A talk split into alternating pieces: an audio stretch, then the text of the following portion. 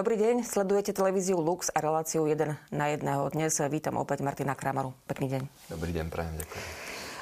Pán Kramara, predsedovia kresťanských cirkví a židovských obcí poslali a odovzdali včera list premiérovi ohľadom bohoslúžieb. Čo je v ňom? Čo je vlastne jeho obsahom a prečo práve v tomto čase, kedy opäť stúpa počet pozitívnych na COVID?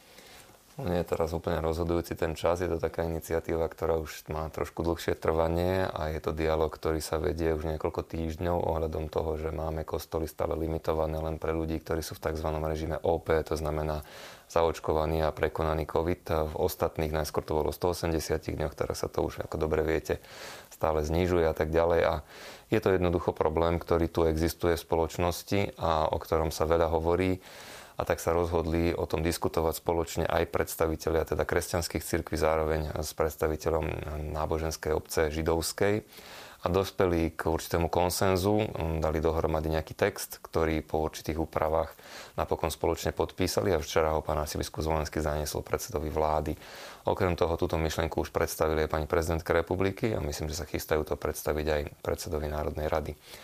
To znamená, že nie je to teda iba iniciatíva katolíckej cirkvi, ale je do toho zapojená aj ekumenická rada cirkvi. Podpísal to teda pán biskup Elko, ktorý to reprezentuje a zároveň Ústredný zväz židovských náboženských obcí na Slovensku. Podpísal to pán Duda, ktorý je jeho terajším predsedom. Prečo sa rozhodli? Samozrejme dostávame veľa podnetov, dokedy bude trvať takáto situácia. Pred Vianocami sa stalo to, že išlo skolabovať zdravotníctvo a bolo jasné, že je potrebné nejako zastaviť tú stúpajúcu krivku ľudí, ktorí stále pribúdali v nemocniciach a tak um, prišlo aj toto opatrenie, najskôr dokonca zatvorenie kostolov, voči čomu sa ohradili náboženskí predstavitelia, tak to trvalo len niekoľko dní, potom sa kostoly znovu otvorili, ale otvorili sa len vo veľmi obmedzenom režime OP. Keďže štát nedáva očkovanie ako povinnosť, všeobecnú povinnosť pre všetkých, ale ju vyžaduje ako podmienku účasti na bohoslužbe, dostávame sa tu do určitého rozporu aj s Ústavou Slovenskej republiky v tom zmysle, že cirkvy si majú sami riadiť svoje záležitosti. Isté, že to zobrali na vedomie v tej núdzovej situácii, keď bolo jasné, že je zle. Že ak by sme teraz naliehali na to, že chceme všetci všade ísť, tak nezastavíme to šírenie choroby a tie nemocnice nám skolabujú. Čiže to z hľadiska solidarity so spoločnosťou aj teda toho núdzového riešenia sa to vzalo na vedomie. Sme mali pred Vianocami, Židia mali pred Chanukou, spomína sa tam v tom liste. V týchto okolnostiach sme to pochopili, ale neustále sa tento zákaz, alebo teda toto obmedzenie predlžuje. Týždne, týždne a ďalšie týždne. A je tu hlavný principiálny problém ani nie je tak teraz, že kedy, v ktorom čase, ako stúpa mm-hmm. zase krivka s Omikronom a tak ďalej, ale principiálny problém je v tom, že sa bohoslužby zaradili medzi tzv. verejné zhromaždenia. A tam v tejto kategórii sú neustále a tak sa podľa týchto okolností vzťahujúcich sa na verejné zhromaždenie riadia aj bohoslužby. Čo vlastne teda žiadajú predstavitelia? Práve tu je akoby to jadro celej tej žiadosti, aby sa preklasifikovali bohoslužby, alebo aby sa prestali vnímať ako kategória verejných zhromaždení, ale zaradili sa medzi tzv. esenciálne. To znamená tie, ktoré sú svojím spôsobom nevyhnutné, ktoré sú aj pre nás nenahraditeľné a ktoré sa berú v tom zmysle, že musia zostať prístupné, hoci dajme tomu s obmedzeniami počtovými, respirátormi predpísanými, nejakými vzdialenosťami medzi sebou a tak ďalej a tak ďalej. To sa dá stanoviť, ale musia zostať k dispozícii pre všetkých ľudí. Nedá sa rozdielovať jasná vec, tak ako štát si nikdy nedovolí povedať, že tí, čo nie sú zaočkovaní, tak nemôžu ísť do potravín alebo nemôžu si skúpiť drogériu. Ale tu nás sa toto rozlíšenie robí a Nemá štát silu na to, vidíme to politickú, aby povedal, že musí byť očkovanie pre všetkých, aby zaviedol tzv. Teda to povinné očkovanie proti covidu. To už viackrát deklarovali štátni predstavitelia, že to neurobia. Ale na druhej strane túto podmienku vyžaduje od bohoslúžieb. Či chcete ísť na Svetu Omšu, tak musíte byť zaočkovaní. Že tu vidíme určitú disproporciu, pretože ak vnímame aj náboženskú slobodu ako právo, ľudia teda nemajú pred štátom povinnosť byť zaočkovaní, nemôžeme my od nich vyžadovať do nekonečna, keď už tá krízová situácia predovšetkým pomíňa, ale aj, aj z princípu ako takého nemôžeme my od nich vyžadovať, že do kostola budete chodiť len keď budete zaočkovaní. Ak to štát nemá silu nariadiť pre všetkých, nemôže to žiadať od veriacich dlhodobo, aby mohli chodiť teda len tí, ktorí zaočkovaní sú. Je samozrejme, že Církev mnohokrát to očkovanie odporúčila, myslím, že to tu netreba opakovať. Mm, to by bolo nosením dreva do lesa, to sme už toľkokrát počuli, že to všetci vedia. Je zrejme, že sa ozvú tí, ktorí budú znepokojení, že prečo v tejto situácii a tak ďalej. Opakujem, tu ide o princíp, ktorý treba aj do budúcnosti vidieť, že je potrebné zmeniť, pretože ak sa bude stále s cirkvami a s bohoslužbami teda predovšetkým zaobchádzať ako s verejnými zhromaždeniami, tak potom prídeme do takých situácií, do akých sme už niekoľkokrát prišli. A to, že sme to my strpeli, to, že to církev kvôli dobru spoločnosti vydržala a povedala, no dobre, neznamená, že to je takto správne a neznamená, že to je takto akceptovateľné a všeobecnej rovine aj do budúcnosti. Mm-hmm. Takže sa rozhodli urobiť tento krok. Jasné, teraz môžeme polemizovať o tom, že bolo by to lepšie robiť zajtra, pozajtra, niekedy inokedy, ale prosím o to, aby ľudia, keď toto vnímajú, prihliadali na to, že tu ide o určitú principiálnu otázku. Samozrejme, predpokladám, že na odpoveď budete čakať e, zo strany teda ústavných činiteľov, e, ktorým ste avizovali alebo teda odovzdali tento váš list. Ale... Boli by sme veľmi radi, ešte k tomu môžeme mm-hmm. podotknúť aj v tých diskusiách, ktoré už vnímam, ktoré okolo toho teraz začali, aby to nebolo odmietnuté len s tým, že teraz sme v situácii, keď nám ešte stúpa krivka Omikronu a tak sa nemôžeme týmto zaoberať, lebo je to pre bezpečnosť ako fajn. My chápeme, že pre bezpečnosť a tak ďalej, ale tu je principiálna otázka esenciálne bohoslužby, tak ako sú esenciálne prevádzky a my sme ochotní rešpektovať tie pravidlá, ktoré majú tie esenciálne prevádzky.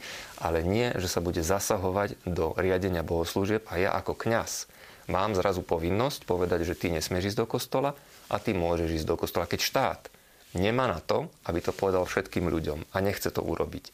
Ak by to povedali všetkým, je to nariadenie štátu pre všetkých, ale oni to neurobia, nechcú to urobiť, prečo to chcete vyžadovať od nás? Každý človek má právo sa ísť najesť a umyť, má právo sa ísť aj pomodliť do kostola. Stanovme počty, stanovme pravidlá, ale nestanovujme, že vy máte povinnosť byť zaočkovaní len v kostole, ale nie na iných podujatiach. To neobstojí jednoducho. Mm, ale aj toto svojím spôsobom je dôkazom e, toho ekumenizmu, e, o ktorom hovoril svätý Otec, keď bol e, na Slovensku minulý rok. Počas návštevy hovoril aj o tom, že o pomoci pestovať duchovnú tradíciu, ktorú Európa tak veľmi potrebuje a zvlášť má po nej smet cirkevný západ. Hovoril svätý Otec aj o akcii, ktorá sa dosahuje skôr tým, že niečo robíme pre tých, ktorí nás približujú k pánovi. Ako toto možno aj v kontexte toho, o čom hovoríme, máme, môžeme žiť? To viackrát aj Svetý Otec zdôraznil, že treba hľadať veci, ktoré nás spájajú. Je veľmi ľahké hľadať tie, ktoré nás rozdeľujú, nejaké teologické, dogmatické a tak ďalej, ale v praktickom živote, v misijnom pôsobení cirkvi sa mnohokrát stretávame práve s tým, že je možné nájsť krásnu spoluprácu, keď sa povedzme cirkvi v niektorých misijných oblastiach starajú o chudobných, o tých, ktorí sú sociálne vylúčení. A tam sú úžasné príklady spolupráce. Naozaj títo ľudia nás vedú aj ku Kristovi, pretože keď slúžime chudobnému, keď slúžime sociálne vylúčenému, niekomu, kto potrebuje našu pomoc, slúžime samotnému Kristovi. Aj tam nachádzame cesty kráčania spolu, podobne ako je to povedzme v tej synodalite, že to je tiež nie ešte výsledok, ale je to cesta, na ktorú sa spoločne vydávame. Že orientujme sa, aby sme hľadali, kde spolu môžeme pomáhať. A tých príkladov vo svete nájdeme veľa našťastie na Slovensku. No a samozrejme popri tom robme to v atmosfére modlitby tak ako to máme aj pri tom synodálnom kráčaní, viackrát zdôraznené, že to nie je teraz len nejaké hádzanie názorov, že cez maily ja vám poviem, ako si to myslím a urobte to po mojom, ale prosme Ducha Svetého, aby nám osvietil rozum i srdce, našu myseľ, že by sme dokázali nájsť to správne smerovanie. Tu na takisto. My ešte nemáme výsledky, nemáme konkrétne presné riešenia, ale hľadáme spôsoby. A vynikajúci spôsob je zjednotiť sa pri pomoci blížnemu a zároveň sa spolu modliť. A to toho vyjadrením je vlastne tých vyše 100 rokov spoločného mhm. modlenia, ten týždeň modlitieb za jednotu kresťanov, ktorý sa tradične v cirkvi robí medzi sviatkom katedry Sv. Petra, obratenia Sv. Pavla kedy sa stretávajú. Aj na Slovensku sme videli, že tu na Novom kostole eh, evangelickom sme mali tento rok eh, tiež pozvanie, na ktoré teda prišli kresťanské cirkvy na Slovensku, spolu sa modlili, mali tzv. ekumenickú bohoslužbu a bol pripravený aj materiál na celý týždeň pre farnosti, pre spoločenstva, ktorý dával k dispozícii podnety, inšpirácie, ako sa môžeme modliť, nad ktorými textami môžeme uvažovať, e, ako môžeme, môže sa uberať to naše spoločné zmýšľanie. Myslím, že to je vynikajúce aj to, že každý rok sa to dáva niekde inde, do inej oblasti sveta, inému spoločenstvu, aby tie podnety pripravilo. Teraz to bol práve Libanon, uh-huh. ktorý zažil to, čo zažil. Pred rokom sme videli ten obrovský výbuch a jeho dôsledky. Videli sme, koľko ľudí prišlo o domovy, koľko ľudí tam rieši existenčné problémy samozrejme, aký vplyv to má potom aj na život cirkvi náboženský je to azda aj preto, aby sme si aj my sami uvedomili, že niekedy sa ozaj my hádame o veciach, ktoré sa nám zdajú neprekonateľne dôležité, najúžasnejšiu váhu im prikladáme, ale pritom, keď sa pozrieme do toho Libanonu, tak si môžeme zrazu uvedomiť, že tak ale tam riešia problémy. A tam niekedy ozaj fakt, že musia prísť spolu a spojiť všetky sily a, a dať ten príklad kresťanskej jednoty, o ktorom Kristus Pán hovorí, že aby všetci jedno boli, to je naše pozvanie, povolanie a nie sa rozdrobovať, rozhadovať, niekedy rozhádavať. Niekedy, keď je nám príliš dobre, tak zrazu vidíme viac tie rozdiely ľudia, ktorí, ľudia, ktorí riešia vážne problémy, tak sa musia spojiť. A samozrejme, tento rok bol e, témou práve toho týždňa modlitby za e, jednotu kresťanov e, verš z Matúšovho Evanília. Videli sme na východe jeho hviezdu a prišli sme sa mu pokloniť. Máme ten týždeň za sebou, ale nadviažem na tie vaše slova, ktoré ste povedali práve o tom Libanone, o tých konfliktoch, o tých vážnych veciach, ktoré sa dejú vo svete. V minulosti práve počas eh, týždňa modlitby za jednotu kresťanov eh, boli aj prosby za poženanie a vedenie krajín v situáciách rôznych ťažkostí, kríz a konfliktov. Ako toto môžeme a možno aj tie modlitby toho týždňa za jednotu kresťanov pretaviť eh, aktuálne do tej situácie, ktorá je na Ukrajine, ktorý, ktorá vlastne je bezprostredne našim susedom. Žijú tam Slováci a naopak Ukrajinci žijú a majú rodiny tu na Slovensku. Videli sme, že Svetý Otec nás pozval a myslím, že aj otcovi arcibiskupy biskupy opakovali toto pozvanie pre Slovákov modliť sa za pokoj a mier na Ukrajine. A je jasné, že tak ako tam je prítomná katolícka církev, ako je tam prítomná grécko-katolícka církev pravoslávna, v tomto ekumenickom duchu je to veľmi silný cieľ, za ktorý sa treba zjednocovať nielen v ten jeden deň. Ja myslím, že vo všetkých kostoloch na Slovensku, kto do kostola chodí, tak to mohol vidieť, že sme to vkladali do prozie v Svetej Omši, modlili sme sa Svetý rúženec, adoráciu, korunku Božieho milosrdenstva. Ale nie len tento jeden deň, je to pozvanie vytrvalo sa modliť za pokoj a mier na Ukrajine, za to, aby nedošlo k vojne. Je to naša kresťanská je povinnosť prosiť za toto. Zároveň rozvíja také zmýšľanie, ktoré je plné pokoja, mieru a zjednotenia. Ono sa to niekedy tak pekne povie, že nech to robíme za našimi hranicami, nech to všetci robia a modlíme sa za to a pritom sa možno doma povadíme medzi tým svojimi najbližšími. Vynikajúcim príkladom tej osobnej modlitby, osobnej angažovanosti, že odpustím blížnemu spoločne s niekým, kto možno nie je celkom v jednote našich cirkví, si sadnem a pomodlím sa modlitbu očenáš, ktorá nás spája. To môžu urobiť eh, dvaja robotníci na stavbe, to môžu urobiť eh, dvaja, dvaja učiteľi a učiteľky v škole, hoci kto. Ale viete, ja sám mám veľmi silný zážitok a nie jeden, ale množstvo zo spoločnej modlitby, keď si ľudia dvaja, traja v Kristovom mene sadnú a prosia a modlia sa a ešte to obohatia, dajme tomu, tým, že si odpustia alebo že si pomôžu. Takže toto je tiež krásna naozaj výzva na veľmi dobrý podnet aj pre nás, pre všetkých.